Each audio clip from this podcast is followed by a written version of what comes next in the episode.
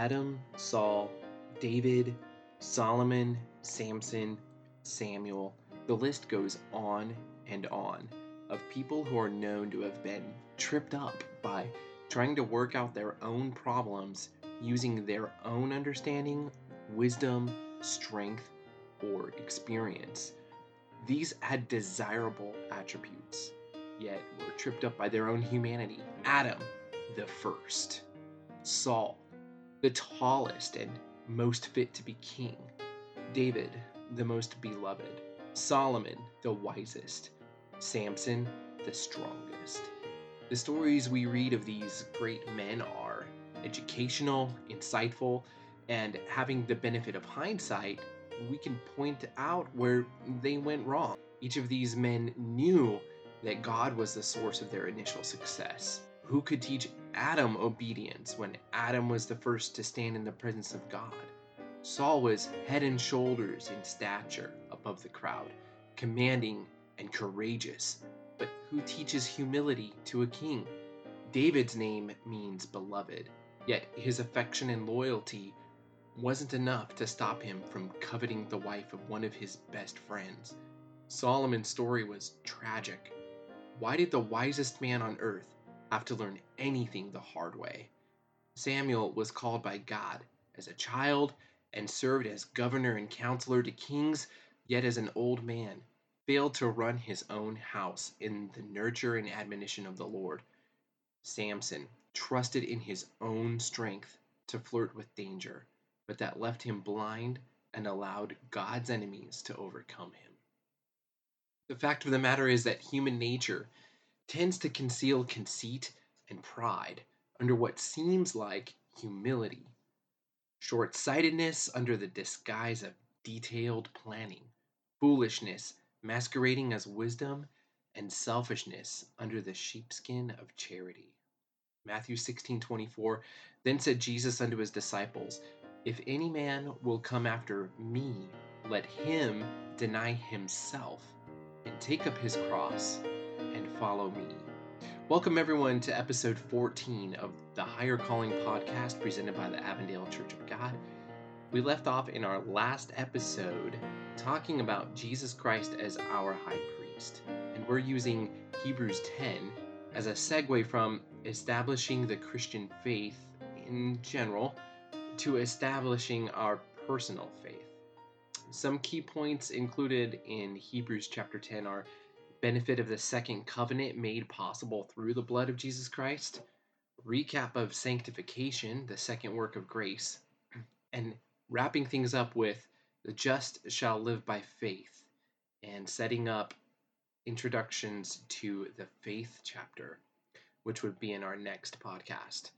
So, starting out with the conclusion of comparisons of the old law and the new, these next 12 verses or so are finishing up the introduction of the new covenant that we've been working on since chapter 7. Hebrews 10 1 through 6. For the law, having a shadow of good things to come, and not the very image of the things, can never, with those sacrifices which they offered year by year, continually make the comers thereunto perfect. For then would they not have ceased to be offered?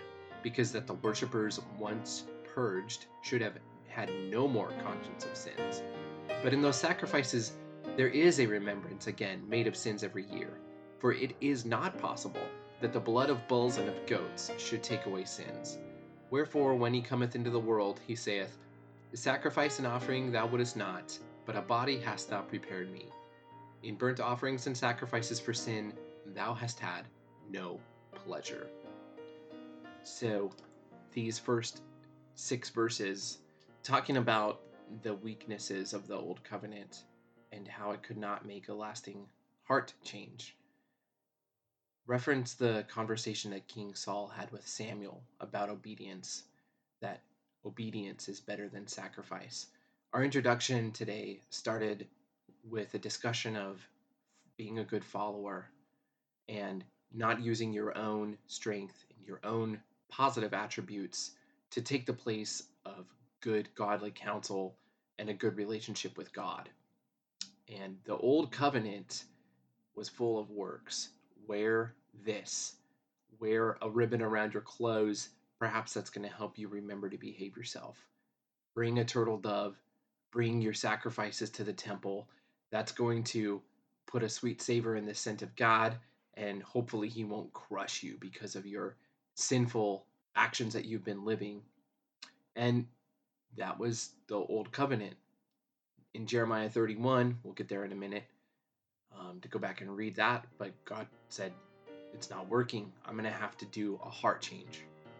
So, carrying on here in Hebrews 10 7. Then said I, Lo, I come. In the volume of the book it is written of me, to do thy will, O God. Above, when he said, Sacrifice and offering and burnt offerings and offering for sin, thou wouldest not, neither hadst pleasure therein, which are offered by the law. Then said he, Lo, I come to do thy will, O God.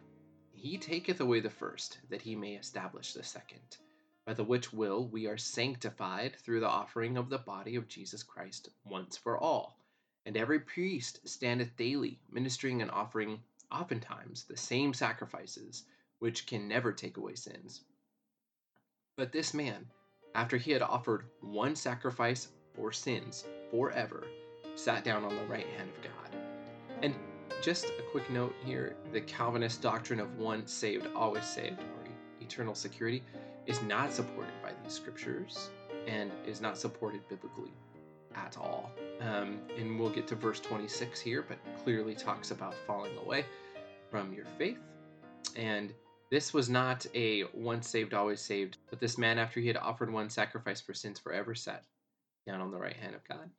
Um, he only needed to die once. The blood of Jesus Christ is far more powerful than the blood of bulls and goats. He doesn't have to do it over and over and over again. Call on the name of Jesus Christ, you shall be saved. That is the good news of the gospel. Picking back up at Hebrews 10:13, from henceforth expecting till his enemies be made his footstool, for by one offering he hath perfected forever them that are sanctified. Whereof the Holy Ghost also is a witness to us. For after that he had said before, This is the covenant that I will make with them after those days, saith the Lord. I will put my laws into their hearts, and in their minds will I write them, and their sins and iniquities will I remember no more. Now, where remission of these is, there is no more offering for sin. Key, key verse here. Now, where remission of these is, there is no more offering for sin. You do not need to have an offering for sin if you are pure and holy, you've been purified, you're sanctified for God's purpose, you don't need it. When you sin and you blot your garment with the filth of the flesh, you need an offering for sin. And carrying it into verse 19, this is one of the most smooth transitions that you'll ever see. The last several chapters has been talking about Jesus as the new high priest. And here we see that his body is also the sacrifice and his blood, the atonement. Here we see the word sanctify, which means set apart for some purpose. In Leviticus, some things were designated a certain purpose for the temple, some things were anointed with oil. Um, the altar, Aaron as the high priest. Jesus did it once for us. No more need for animal sacrifices, and that's the beauty of full salvation. First, the sacrifice for sin, and second, once you are pure, dedicated, and set apart for God's use. Uh, we've talked about sanctification as the second work of grace. Companion scripture being Romans 12 and 1. Present your bodies a living sacrifice. And carrying on here in Hebrews 10:19, having therefore brethren boldness to enter into the holiest by the blood of Jesus, by a new and living way, which he hath consecrated for us through the veil, that is to say his flesh. And having an high priest over the house of God, let us draw near with a true heart in full assurance of faith, having our hearts sprinkled from an evil conscience and our bodies washed with pure water. Okay, pausing here and going back in time. Look, we've presented there was an old covenant. Jesus died as one sacrifice, doing two things for us. One, making it possible to be cleansed from our sins, and the second being sanctified, anointed, set apart, purged, and being able to enter the holiest of holy, being able to live a holy life day in and day out. And This is something that the Jews, Orthodox Jews, refused to accept as the new covenant. Jeremiah 31 31.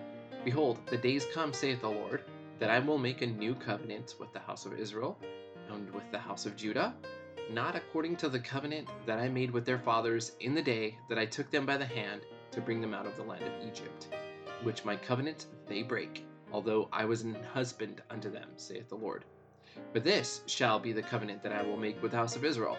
After those days, saith the Lord, I will put my law in their inward parts, and write it in their hearts, and will be their God, and they shall be my people. And they shall teach no more every man his neighbor, and every man his brother, saying, Know the Lord. For they shall all know me, from the least of them unto the greatest of them, saith the Lord. For I will forgive their iniquity, and I will remember their sin no more.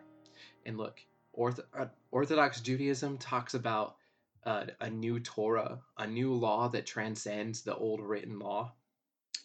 And I'll tell you this that there is no, absolutely no evidence that any kind of a new Torah changes the heart and life of an Orthodox Jew. And the author of Hebrews has established that Jesus, the Messiah, is the new high priest. And that's the only way that you're going to have a new heart and a new life. And why did we start this episode with exhortation about being a good follower? Well, because it's a choice to believe that this new covenant involves Jesus.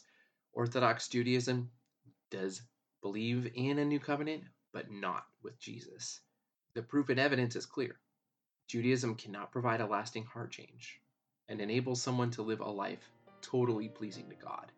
The heart change comes through faith, confession, repentance, and baptism of the Holy Ghost. Carrying on, Hebrews 10 23 through 27. Let us hold fast the profession of our faith without wavering. For he is faithful that promised. And let us consider one another to provoke unto love and to good works, not forsaking the assembling of ourselves together, as the manner of some is, but exhorting one another, and so much the more as ye see the day approaching. For if we sin wilfully, after that we have received the knowledge of the truth, there remaineth no more sacrifice for sins, but a certain fearful looking for of judgment and fiery indignation, which shall devour the adversaries. Tons of good here. Why is there a warning about wavering in faith? Because wavering is a real threat to our salvation. And this is a nod back to Hebrews 2:1, where it talks about giving earnest heed lest we let salvation slip. If we sin willfully after that we have received the knowledge of the truth, there remaineth no more sacrifice for sins. This is clearly putting to rest the Calvinist doctrine of once saved, always saved, where they say, you know, you you cannot fall away from your faith, even if you have personal doubts, personal failings. The blood of Jesus Christ still covers all of your flaws. And that's part of the actual problem here is that false religion doesn't want to have a good definition of sin where it's lined out clearly in the scriptures that whosoever knoweth to do good and doeth it not, to him it is sin. And uh, in another spot, when lust hath conceived, it bringeth forth sin. A personal flaw is not a sin. A poor decision is not necessarily a sin. Jesus himself, Jesus himself in Matthew said, Depart from me, ye who work iniquity. And that's just plain. It's plain truth. Moving on to Hebrews 10 28 through 31. He that despised Moses' law died without mercy under two or three witnesses. Of how much sorer punishment, suppose ye, shall be thought worthy, who hath trodden under the foot the Son of God, and hath counted the blood of the covenant wherewith he was sanctified, an unholy thing, and hath done despite unto the Spirit of grace. For we know him that hath said, Vengeance belongeth unto me, I will recompense, saith the Lord. And again, the Lord shall judge his people. Hebrews 10:31 It is a fearful thing to fall in the hands of the living God. Under the weight of these scriptures, it is quite plain that a Christian still has free will and might be drawn away, enticed, And according to James, when lust hath conceived, it bringeth forth sin. And then what happens? Is that person any longer a Christian? No. Christian means Christ like. Christ did not sin. That individual needs to start his first works over, as referenced in Revelations. Hebrews 10:32 But call to remembrance the former days, in which after ye were illuminated, ye endured a great fight of afflictions, partly whilst ye made a gazing stock both by reproaches and afflictions, and partly whilst ye became companions of them that were so used. For ye had compassion of me and my bonds, and took joyfully the spoiling of your goods, knowing in yourselves that ye have in heaven a better and enduring substance. Cast not away therefore your confidence, which hath great recompense of reward. For ye have need of patience, that, after ye have done the will of God, ye might receive the promise. For yet a little while, and he that shall come will come, and will not tarry. We are we are transitioning here into a discussion of faith. And the author is writing to his brethren, his holy brethren, his most holy brethren, people who have accepted Jesus Christ as their Lord and Savior, followers of Jesus Christ. These folks went through great tribulation in the early morning church after the day of Pentecost and over the next 150, 250 years where there was horrible persecution of Christians, all the way up until when Emperor Constantine said, Look, enough, let's make a national religion of Christianity. All during that time, there were horrible persecutions of Christians. And every single opportunity they had to encourage each other to stay true to God, they needed to take. Reference scriptures such as forsake not the assembling of yourselves together like encourage one another in the lord there's uh, so great a benefit to saying you're in this uh, together with others you're not alone not only do you have jesus christ on your side to give you grace patience but you have your brothers in christ your sisters in christ to pray for you to encourage you to reach out to you with a helping hand and encouraging that faith. And so in verse 35, it talks about your confidence, which hath great recompense of reward. Confidence of what? Confidence that you made the right choice to convert to Christianity. These are Jews that converted to Christianity. These are Gentiles that forsook their pagan religions and uh, were grafted into the vine, who were adopted into the family. These were folks that made a decision to change the way of life that they were living and to follow Christ. So, Hebrews 10:38 Now the just shall live by faith, but if any man draw back, my soul shall have no pleasure in him. But we are not of them who draw back into perdition, but of them that believe to the saving of the soul. Again, why is there a warning?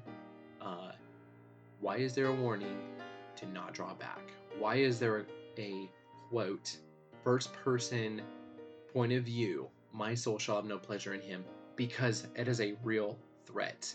And our faith is the only thing that anchors us into our salvation.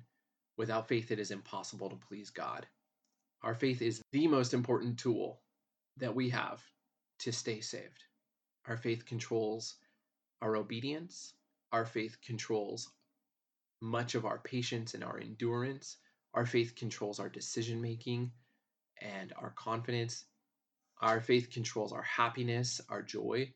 And there's a real important segue here to chapter 11, which we call the faith chapter. The secret to living a happy, joyful, spiritual life is here in these scriptures. Our personal faith is cultivated, developed, and grown by God. He has us on a customized development path that's going to ensure each and every one of us make it to heaven. Our individual faith grows at different speeds. God might put someone through a physical affliction. At the same time, someone else goes through persecution, or someone else goes through financial needs. But the common ground is trusting in God's plan and being obedient to the knowledge that we have. Let's look at a couple problems and the only viable solution young teenager to present business plan to the king of a foreign land in order to save his father and 11 jealous brothers from a famine he doesn't know about yet, all while likely not speaking the language. Solution Be sold as a slave, falsely accused of attempted crimes against the prominent landowner, so he could be thrown in prison to make friends with a criminal who would only remember him on the off chance that Pharaoh had a nightmare about hungry, cannibalistic cows. Name the young teenager. Well, obviously Joseph, right? But what a scenario. Who could have come up with that plan? Who would have come up with that path? Only God knows the right path. Here's another one. The adopted grandson of Pharaoh needs to help millions of poverty stricken slaves escape the country with riches and herds of animals, all while ensuring Pharaoh and the entire Egyptian army died by drowning.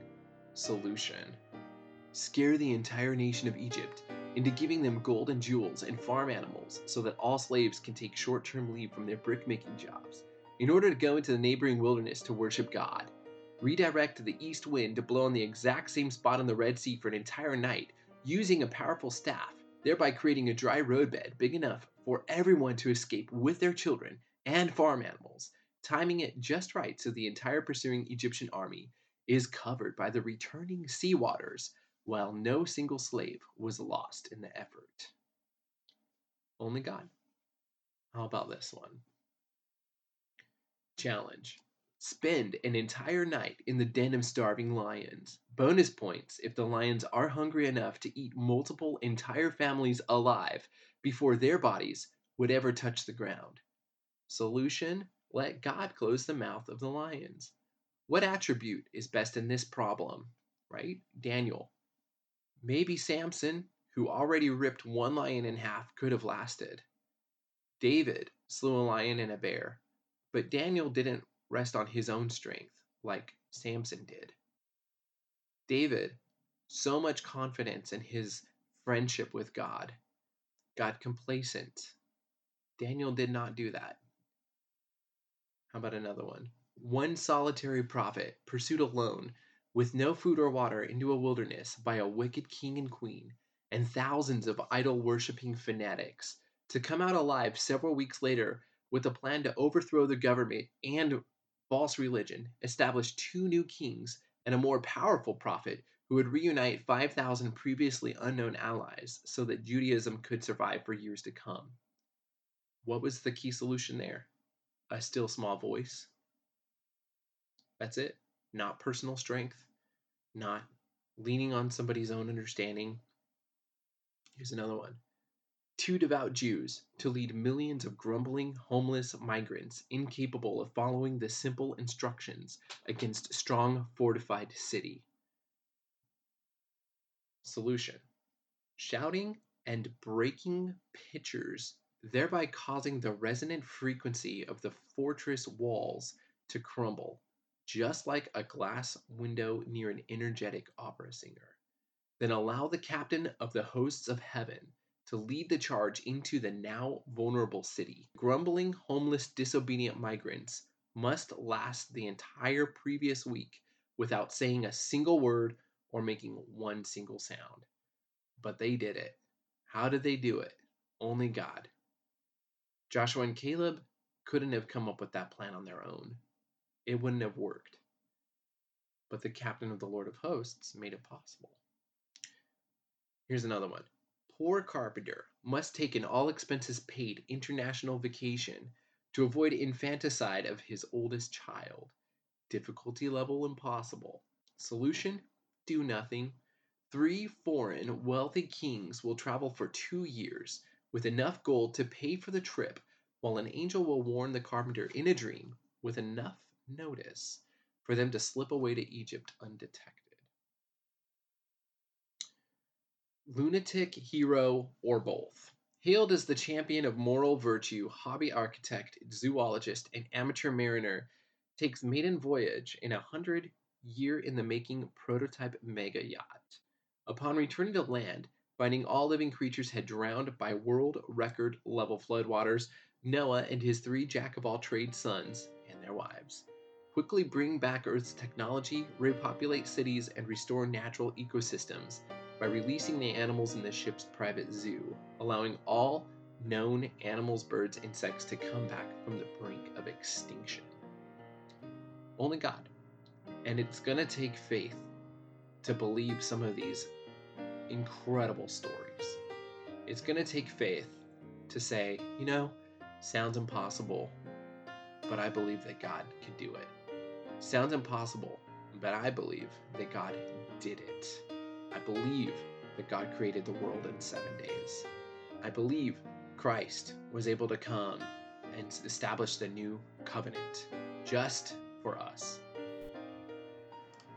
Well, with that, we'll wrap up this podcast. It's been a pleasure, and we trust that you found the discussion both challenging and encouraging.